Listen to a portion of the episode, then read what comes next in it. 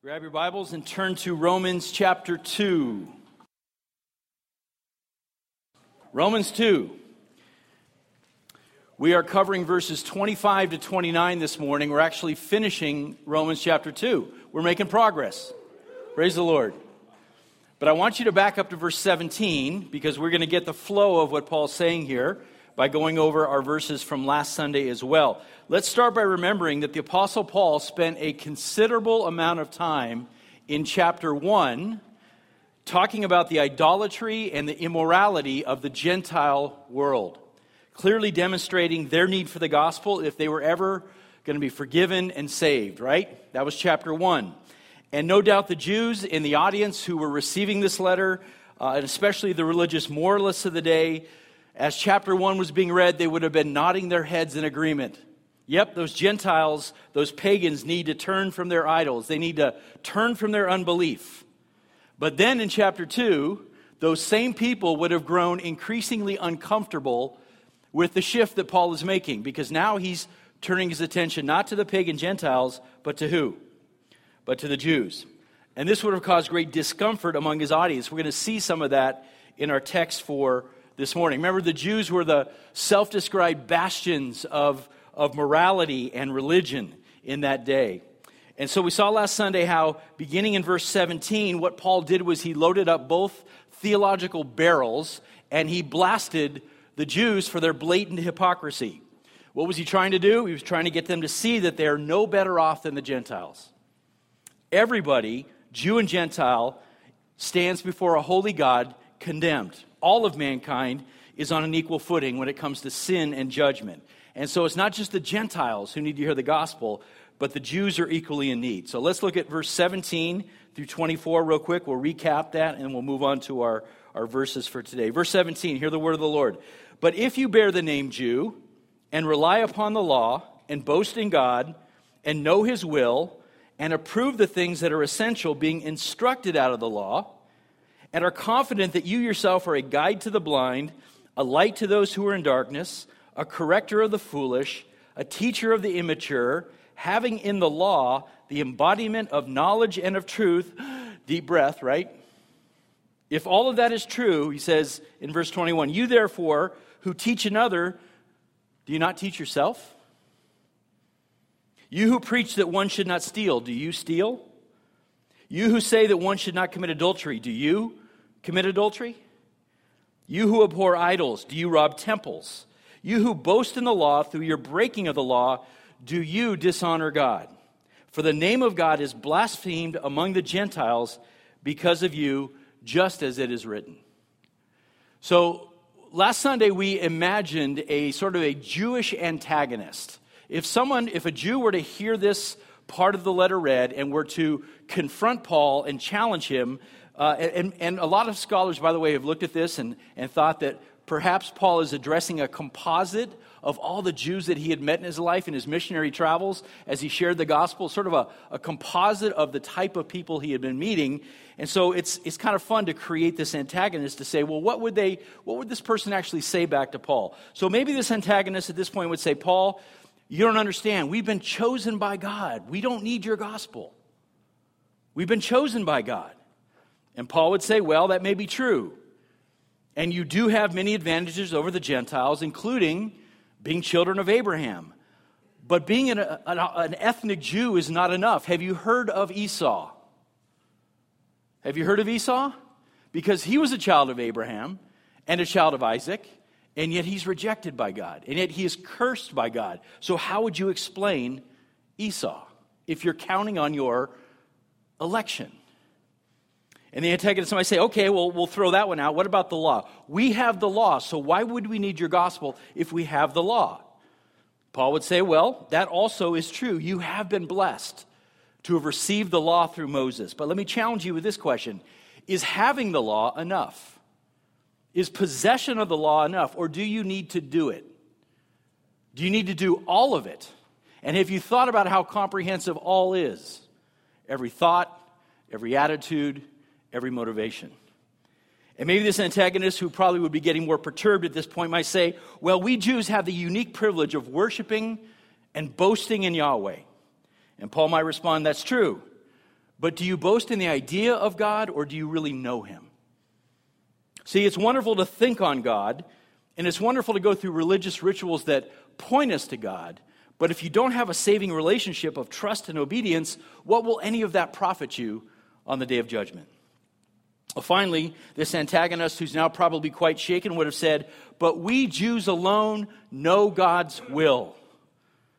And Paul replies, I know that you think you're qualified as a guide and a teacher and a corrector and a light to the lost. But look at the record. You have been such a bad witness that the name of Yahweh is blasphemed across the world before the Gentiles. And that's, a, that's just sort of a, a summary of, of what, what Paul has headed here in 17 to 24. It's because of your hypocrisy, he says, how you lift up God's law, but you do not do it.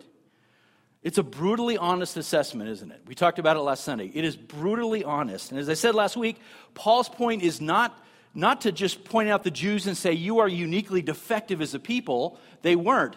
All he's trying to do is to get them to see that they are no better off than the Gentile, whom they look down their nose at. Everybody is on an equal footing.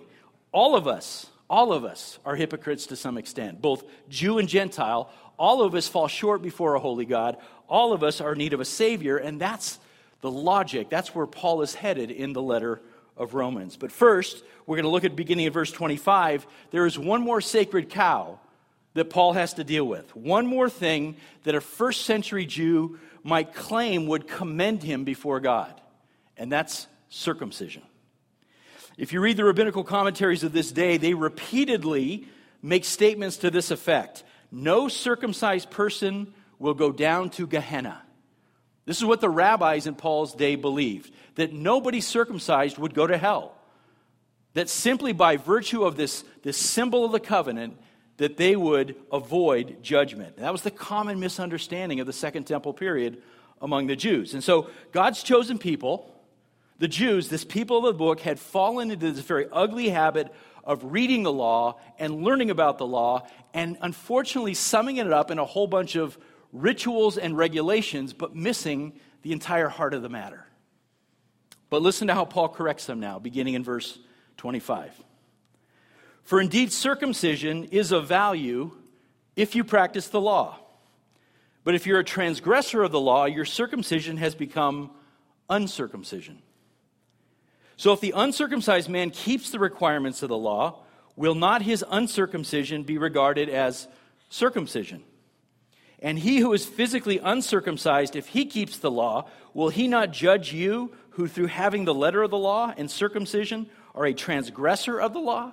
Now, that's a lot. We're going to get into these verses, but I know it's, it's sort of overwhelming, but we'll, we'll dig through these. Verse 28 For he is not a Jew who is one outwardly, nor is circumcision that which is outward in the flesh, but he is a Jew who is one inwardly. And circumcision is that which is of the what?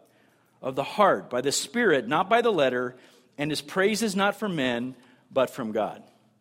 So as we as we wrap up chapter 2 here, let me share with you what I think the big idea is in this particular section of scripture. Now in fact I'm going to put it on the screen so that so that we know. It's really the foundation for self-deception and false religion. The foundation for self-deception and false religion. The belief that external symbols and rituals can compensate for the absence of internal heart obedience. That is the foundation for a person being self deceived, self deluded into thinking they're okay when they're not, and being a part of false religion. Believing that they can go through a whole bunch of external things, have symbols on the outside, wear the right clothes, say the right things, go through the right ceremony, and that can somehow make up for the fact that there is no inward faith. And unfortunately, many of our Roman Catholic friends come to mind, do they not? When we think about that. May we have ears to hear how this same principle might apply to us in the church today. So, one last time, let me go back to this idea of a fictional Jewish antagonist. He might say, Listen, Paul, we don't need your gospel, we have circumcision. We have the covenant promises given to Abraham that was sealed by this very important sign we call circumcision. And I think Paul would respond this way. He said, Look, those covenant symbols, things like circumcision, they're good. but they're only meaningful if they're matched by an in, interior, inward reality. Symbols on the outside are only of value if they're matched by covenant realities on the inside. In other words, you can claim that outward symbol of faith all day long, but you show no tangible signs of a matching faith in your heart. The truth of your life does not reflect heart obedience to God. When I look at your life, I don't see love for God, I don't see love for neighbor. Again, this is hypocrisy. Paul is talking to folks who are comfortable and secure in this religious self delusion that just by being a child of Abraham, that they will avoid judgment. And he wants to shake them out of it.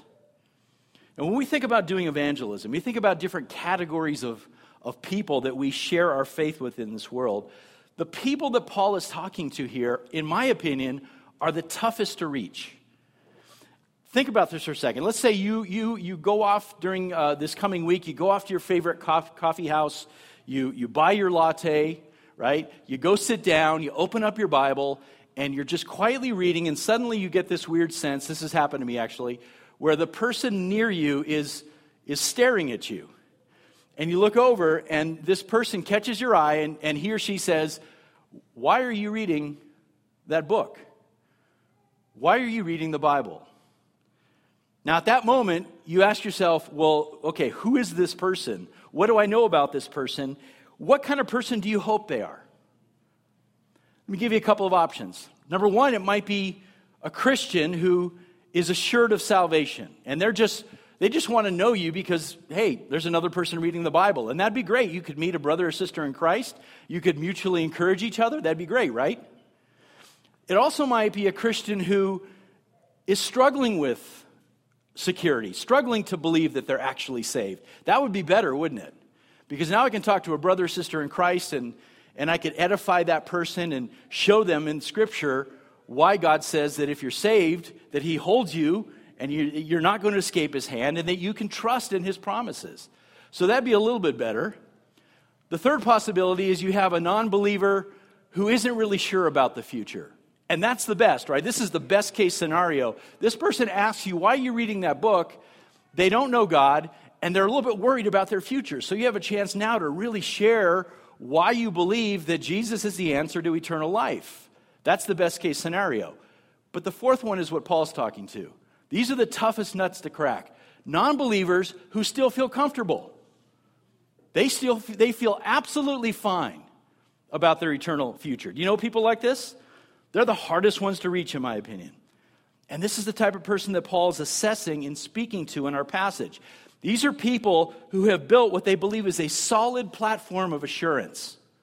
I have circumcision, I'm fine. I have all of these things, I'm absolutely fine. And so Paul sees it as his job in the letter of Romans, particularly in chapter 2, to knock out every supporting pillar of this platform that they have built for themselves that gives them a false sense of assurance. Does that make sense? So they're building, we all do this, right, in life to try to give ourselves some measure of peace. We build a platform and say, this is what assures me that I'm, I'm right with God and I'm headed to heaven. But some people build those platforms on false things, do they not? And that's what's happening with his audience. So they've built all these pillars. Well, I'm an ethnic Jew. Well, I possess the law. Well, I, I uniquely boast in God. I know his will. And lastly, I have circumcision. Those are the pillars that Paul wants to knock out. Those things are all true and good, and they represent advantages for the Jew, but none of those things will save anybody on the day of judgment. Do we agree? Good. So, why is Paul being so harsh here? Why is he being so harsh? In our culture today, we'd probably say this is harassment, right? Paul the bully. Right? Paul is spiritually bullying people by using this type of sharp language, and it is sharp language. But it's not because he, because he hates them. The exact opposite is true, right? He loves his own people and wants to see them saved. But in order to get them saved, what he wants to do is he got to knock out those pillars that they're trusting in, including circumcision. See, we have to be willing to speak hard truths today. Our culture is getting more and more hardened. Did you know that? more and more seared in their consciences as our culture circles the drain. We, more and more, we have to be bold in our evangelism, in those coffee houses, in the workplace, wherever you're sharing your faith, to speak hard truths to people about their spiritual condition. And I know this is a live and let live world now. Don't, you know, don't bother me, I won't bother you. But we don't have that luxury as Christians. We've got to be more bold. We simply cannot let people feel secure in their eternal future when they ought not be secure in it. Did you hear me with that?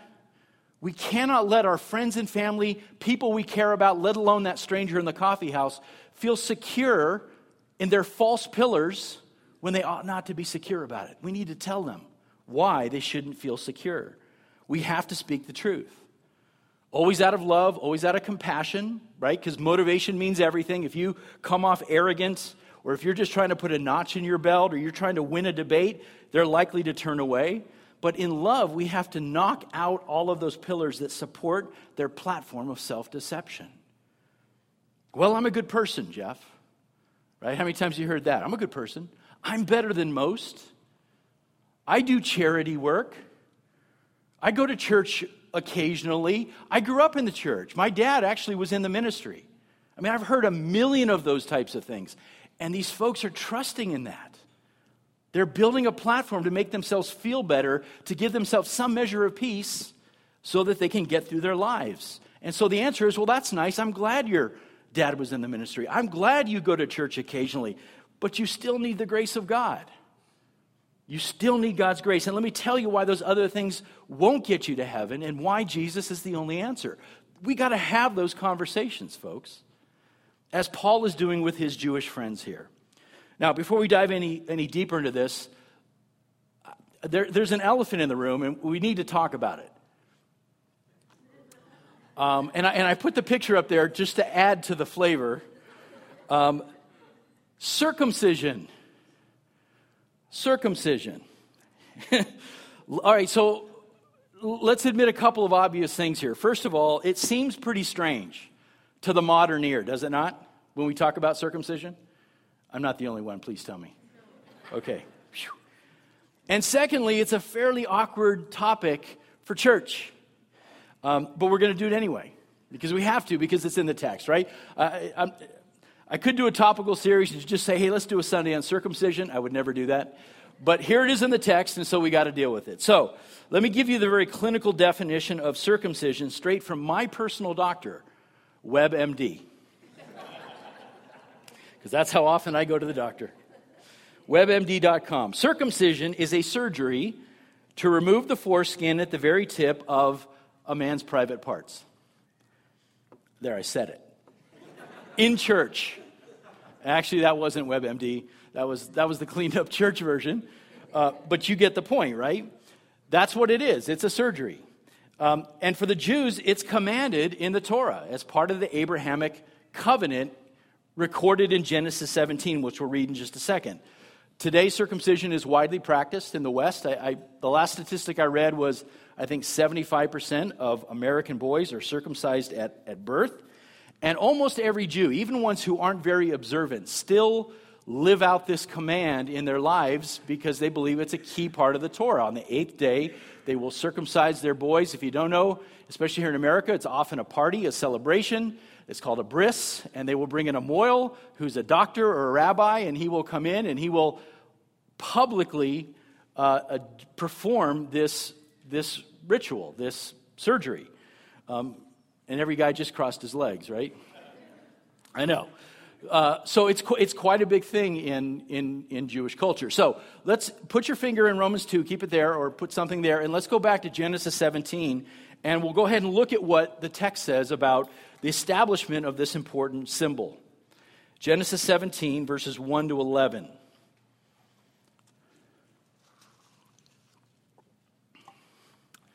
Genesis 17. It's at the beginning of the Bible, right? Very good. All right, verse 1. Now, when Abram was 99 years old, The Lord appeared to Abram and said to him, I am God Almighty, walk before me and be blameless. I will establish my covenant between me and you, and I will multiply you exceedingly. Abram fell on his face, which is always a, a good reaction before the Lord, right? And God talked with him, saying, As for me, behold, my covenant is with you, and you will be the father of a multitude of nations. No longer shall your name be Abram, but your name shall be Abraham, or Avraham, for I have made you the father of a multitude of nations. I will make you exceedingly fruitful, and I will make nations of you, and kings will come forth from you. I will establish my covenant between me and you and your descendants after you throughout their generations for an everlasting covenant. Notice that, an everlasting covenant. That will be important as we get deeper into the, the, the letter to the Romans. To be God to you and to your, descent, to your descendants after you, I will give to you and your descendants after you the land of your sojournings, all the land of Canaan, for an everlasting possession, and I will be their God. God said further to Abraham, Now as for you, you shall keep my covenant, you and your descendants after you throughout their generations. Here's the key two verses. Verse 10 This is my covenant which you shall keep between me and you and your descendants after you. Every male among you shall be circumcised. And you shall be circumcised in the flesh of your foreskin, and it shall be the sign of the covenant between me and you. So I read all of that so that you understand that the, the, the, circumcision part of this is, is the symbol, it's the sign that seals all of these amazing promises to Abraham, right? Uh, it's really, this is the Abrahamic covenant. This is, this is key to understanding all of biblical theology. It still is in effect today, and we can talk about that more later. But the obvious question about circumcision, in my mind at least, is why?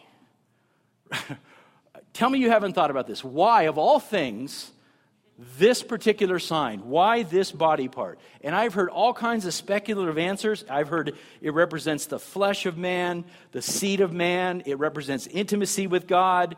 It points to Isaac, the son of promise, to physical blessing and fruitfulness, even arguments just purely based on health advantages. And by the way, pediatricians agree that there are more benefits to it than, than drawbacks. It helps with, with hygiene and to resist uh, infections. You can talk to Caroline or, or Tammy afterwards if you want a nurse's opinion on that. But there are health advantages to it.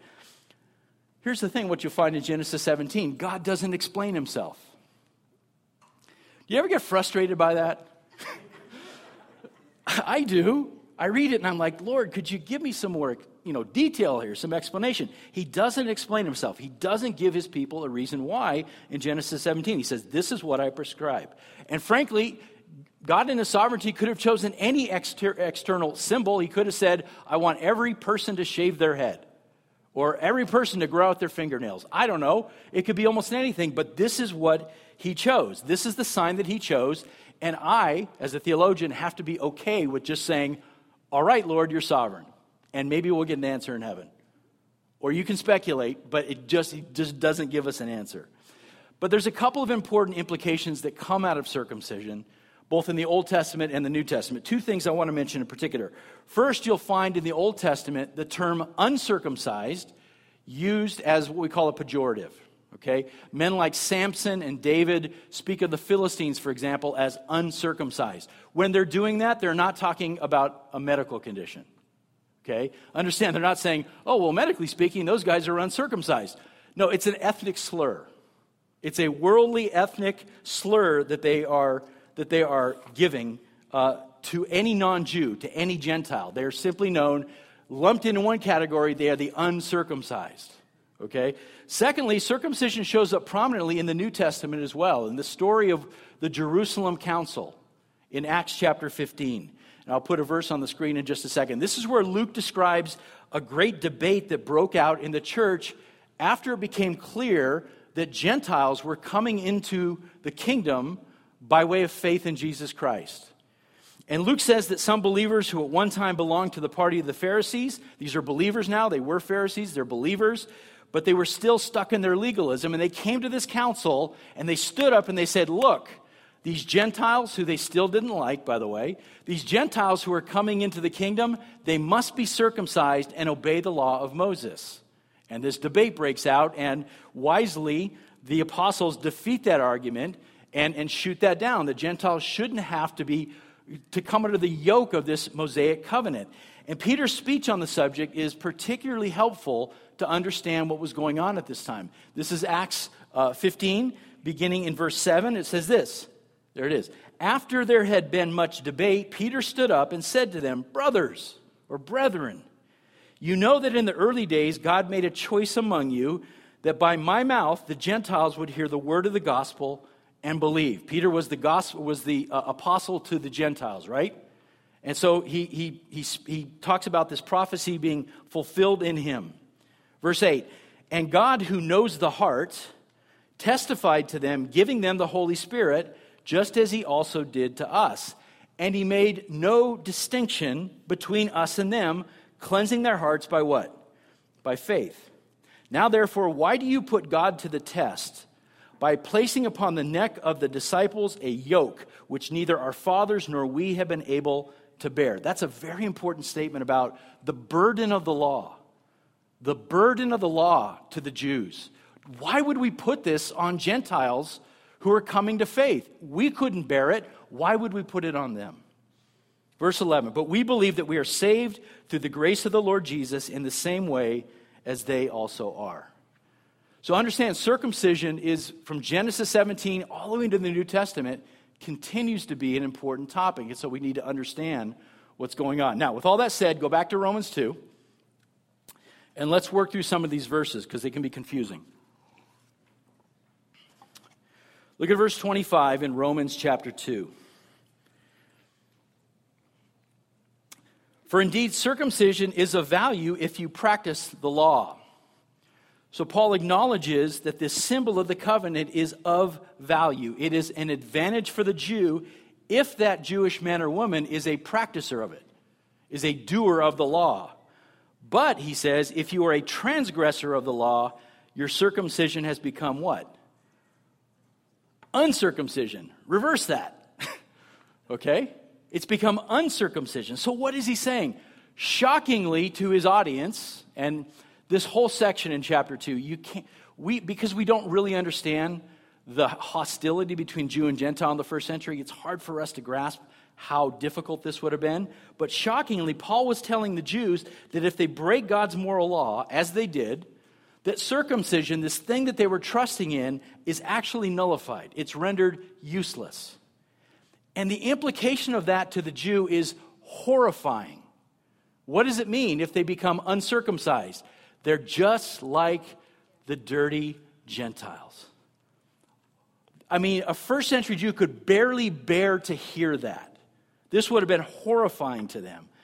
But it fits with what Paul has already said up in verses 6 and 13. If you look up there, verse 6 says, God will render to each person not according to their ethnicity, not according to some fleshly symbol, but according to their, to their deeds. In verse 13, it's not the hearers of the law who are just before God, but the doers of the law who be justified. So Paul's being consistent here. He's saying this is exactly how you be judged, not according to these advantages you've been given, not according to some fleshly symbol, but according to your deeds. Now look at verse 26. So if the uncircumcised man, that's a Gentile, right, keeps the requirements of the law, will not his uncircumcision be regarded as a circumcision. That's the other side of that coin, right? That's the flip side of the truth in verse 25.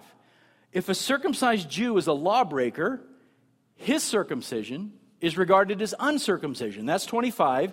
And by that same standard, if an uncircumcised Gentile is a law keeper, his uncircumcision is regarded as circumcision. Guys, you have to understand this. Paul is literally turning the Jewish world upside down with this teaching. Absolutely. You can almost hear the Jews in his audience gasping and demanding a clarification. Paul, are you really saying what you're saying? Are you really saying this that we might find ourselves regarded by God as pagans and the Gentiles can find themselves regarded by God as a part of our covenant? The Abrahamic covenant? Shocking. And Paul would have said, Yeah, that, that's exactly what I'm saying here. God will render to each person, both Jew and Gentile, not according to symbols, but according to deeds. So keep the law. Shocking stuff. Now, lest there be any confusion, let me reiterate what we've been saying throughout our exposition of chapter 2 that we are not teaching salvation by works here. That's not Paul's point here. Again, Paul is walking through a logical progression of thought, and in chapter 3, he's really going to zing them with the truth. But when Paul talks about doing good here in the context of chapter 2, or keeping the requirements of the law, he's talking about a man or woman who has a persistent lifestyle of being set apart for the glory of God and always seeking to honor him. Perfect? No. Nobody keeps the law perfectly. But he's talking about a man who ultimately trusts in the redemptive promise and mercy of God in order to be saved. That's what he meant up in verse 7 when he said that eternal life is rendered to the man who, by perseverance in doing good, seeks glory and honor and immortality. Okay? So, what comes out of our heart shows up in our life, right? And if the, it's like the tree that the good tree with the good roots produces what? Good fruit. So he's not teaching salvation by works here. He's walking through a logical progression. So don't be fooled by this. What he's saying here in verse 26 is true. By grace, an uncircumcised pagan, that's, that's me, by the way, can become a part of the covenant and be saved.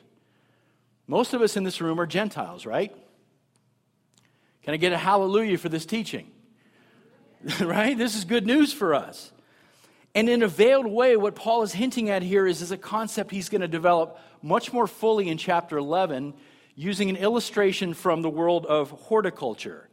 In chapter 11, Paul says that Israel is like an olive tree, and it has a holy root to it.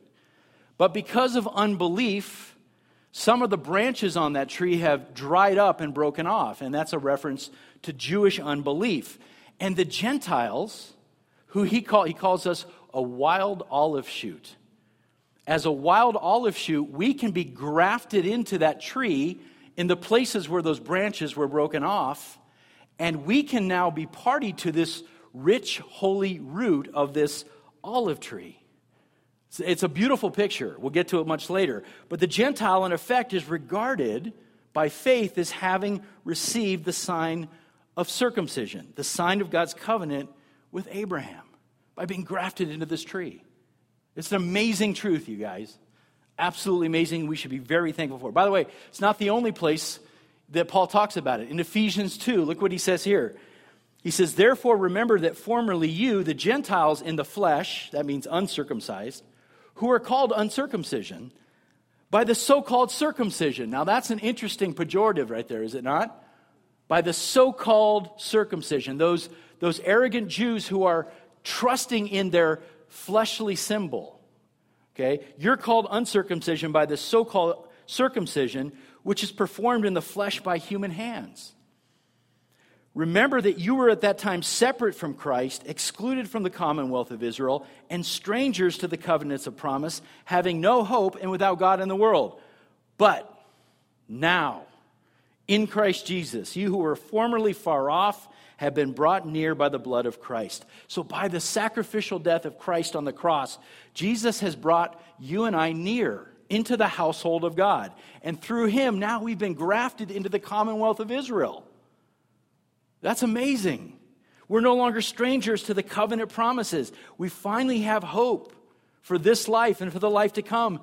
And then Paul mentions it again in Galatians 3. He says, If you belong to Christ, then you are Abraham's descendants and heirs according to the promise. Amen, right? Yeah, that should be a shout right there. In Christ, this is how we are now regarded. Amazing truth. Now look at verse 27. And he who is physically uncircumcised, that's a Gentile, if he keeps the law, will he not judge you, who through having the letter of the law and circumcision are a transgressor of the law. I mean, the punches keep coming here.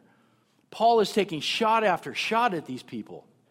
Now, it was widely understood in the ancient world, in, uh, across the board, in every people group, that the righteous people will stand up one day and judge the unrighteous. But in the Jewish tradition, they always cast themselves in the role of which one? The judge, the righteous judge. And the Gentiles is the ones being judged. And so here Paul again is flipping the script, no doubt shocking his audience even more. Are you serious, Paul? You're saying that those people are going to judge us? Yeah, that's what I'm saying. On that day, the keeper of the law will judge the lawbreaker. The one who trusts in the promises of God and seeks to bring him glory will judge those who do not obey the truth and trust in things like circumcision. Yeah, that's exactly what's going to happen. By the way, you might hear in that an echo from the teaching of Jesus. Do you remember how Jesus said, and again, this would have been shocking in his day, that the men of Nineveh, the dreaded Assyrians, will rise up at the judgment and judge you, Jews, for your lack of repentance. Why? Because the Assyrians repented at the preaching of Jonah. But in Jesus' day, they were absolutely stiff necked and stubborn and refused to repent. So there's precedent for this teaching from Jesus himself. Amazing stuff. So let's finish out by looking at the heart of the matter now in verses 28 and 29. Now, Paul's going to redefine what it means to be a Jew. Or more generally, he's going to redefine, listen to this, redefine what it means to be a part of the redeemed people of God. Okay? Not just Jew, but uh, the redeemed people of God. Verse 28 For he's not a Jew who is one outwardly, nor a circumcision that which is outward in the flesh, but he is a Jew who is one inwardly. And circumcision is that which is of the heart by the Spirit, not by the letter, and his praise is not from men, but from God. So the language here is very intentional, important. Four contrasts that Paul draws here to show the difference between false external righteousness and true internal righteousness, okay? I'll put, I'll put these words up on the screen. You see these amazing contrasts. You have outward versus what? Inward. Flesh versus heart. Letter versus spirit, and the praise of men versus the praise of God. The ones on the left, that list on the left, are the things that would be seen by the human eye. Right? The things on the right are the things that are known by God alone. Which of those two lists will matter on the day of judgment? Yeah, the one on the right. And this is the fundamental problem of the Jews, isn't it? The true Jew, the true redeemed people of God, will not be men and women who have the bloodline and the DNA of Abraham. They will be the ones who exhibit the type of faith that Abraham exhibited in Genesis 15. Now, every Christian should know Genesis 15 6. Such an important verse. God delivers to Abraham these great promises about a son and about many descendants. And then this is what the text says Then he, Abram, believed in the Lord, and he reckoned it to him, God reckoned it to him as what? As righteousness. By trusting in the promises of God, Abraham was credited with righteousness. He was justified before God. Friends, listen to me this. This is salvation by faith alone in the Old Testament. He was justified by faith alone. He trusted in God. He believed the promises of God. Very important verse. So let me say it again. On the day of judgment, the true redeemed people of God will not be men and women who have a certain DNA or a certain bloodline from Abraham. They will be the ones who exhibit that type of faith, the type of justifying faith of Abraham in Genesis 15. So, the mark of being a citizen in God's kingdom, listen, is circumcision, but not by the flesh. It's circumcision of the heart. That is the mark of a citizen circumcision not of the flesh, but of the heart. Now, what might our Jewish antagonists say to all of this teaching? Here's what I imagine him saying. But, Paul, how's I supposed to know all this? I mean, I read Genesis 17, it tells me to circumcise myself and my descendants after me to do this physical thing, and I've done it, so why would you blame me? This guy hasn't read his Torah. This guy has not read the word. Listen to Moses in Deuteronomy chapter 10. Now, Israel, what does the Lord your God require from you?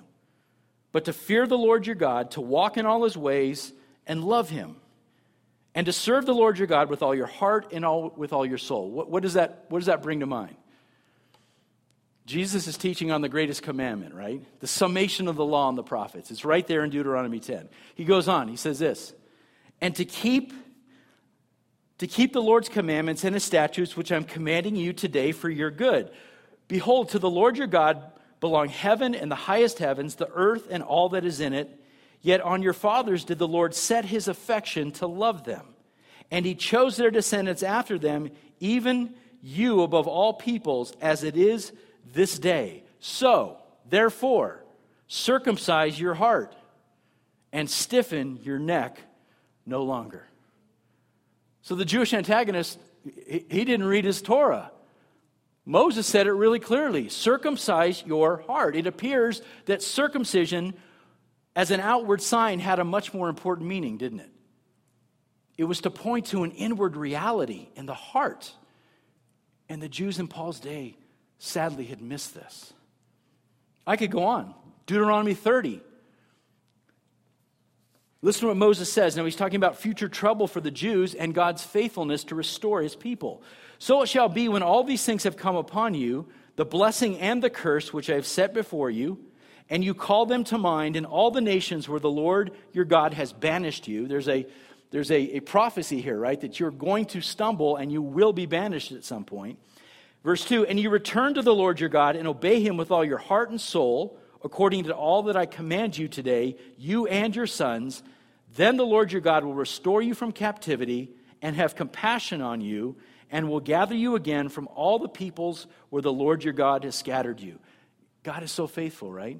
He will discipline his children, but he will always bring them back. He goes on.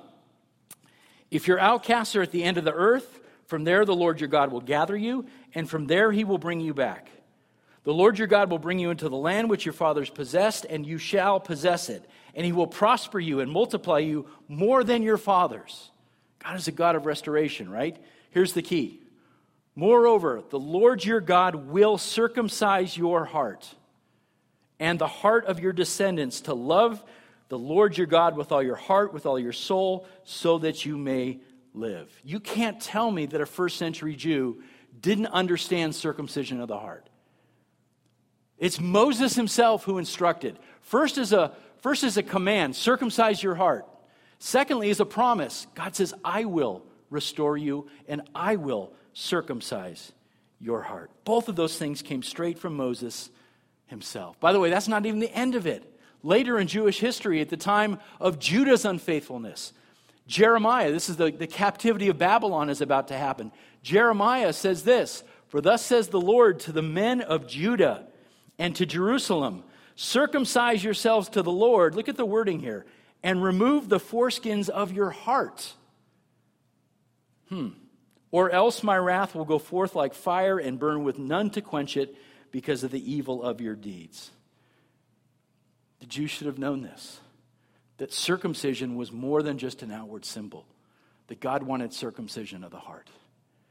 So Paul says to his Jewish audience, Look, your circumcision is useless on the outside because your hearts aren't circumcised. You've even ignored Moses himself. And because your hearts aren't circumcised, that circumcision in your flesh, it's useless. It's like uncircumcision. It's as if you were never among the chosen people. By your failures and your disobedience, it's as if you never received the law. It's as if you never received the covenant promises. Why? Because you've rejected the heart of the matter. You've rejected the core of what the law was all about. I don't see love of God in you. I don't see love for your neighbor. I don't see obedient, obedience that reflects true faith. And so Paul would say, Brother, don't stand on that platform of assurance. You ought not to be secure in it, it's false. And that's what we need to do today with people in our lives who are standing on false things. We need to knock those pillars out. Amen? All right, let me um, wrap up with a few final thoughts for us. You see how Paul is chopping down every pillar, right? Of false religion and self deception. Paul, I don't need your gospel. I have this, and I have this, and I have this, and I have this. I'm good. No, you're not. You're not good. Do we have the courage to say that today? No, you're not good. If you want to see God, you must you must hear my gospel. You must embrace my gospel. You must trust in the Lord Jesus Christ. That message hasn't changed from the first century to the 21st century. So I would say to us today, don't trust in religion. Don't trust in external symbols. Don't trust in rituals and, and ceremonies, things which cannot give you assurance. I mean, being in church on Sunday, it's a great thing. It ain't going to save you. I mean, I want to see you here every Sunday, trust me, because I love you, but it ain't going to save you. sitting in a chair here today. Taking communion is a wonderful privilege, but if your heart isn't circumcised, it will profit you nothing on the day of judgment. Your baptism will not save you any more than circumcision of the flesh saved a Jew in the first century. Don't trust in it.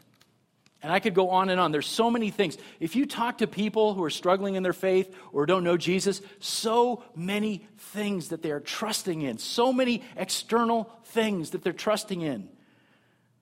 And they believe that they're assured of salvation. We got to talk to them. But for us, the question really is this How about your faith? Is it a present active faith? Today, not something you did 20 years ago when you walked an aisle or raised a hand in church?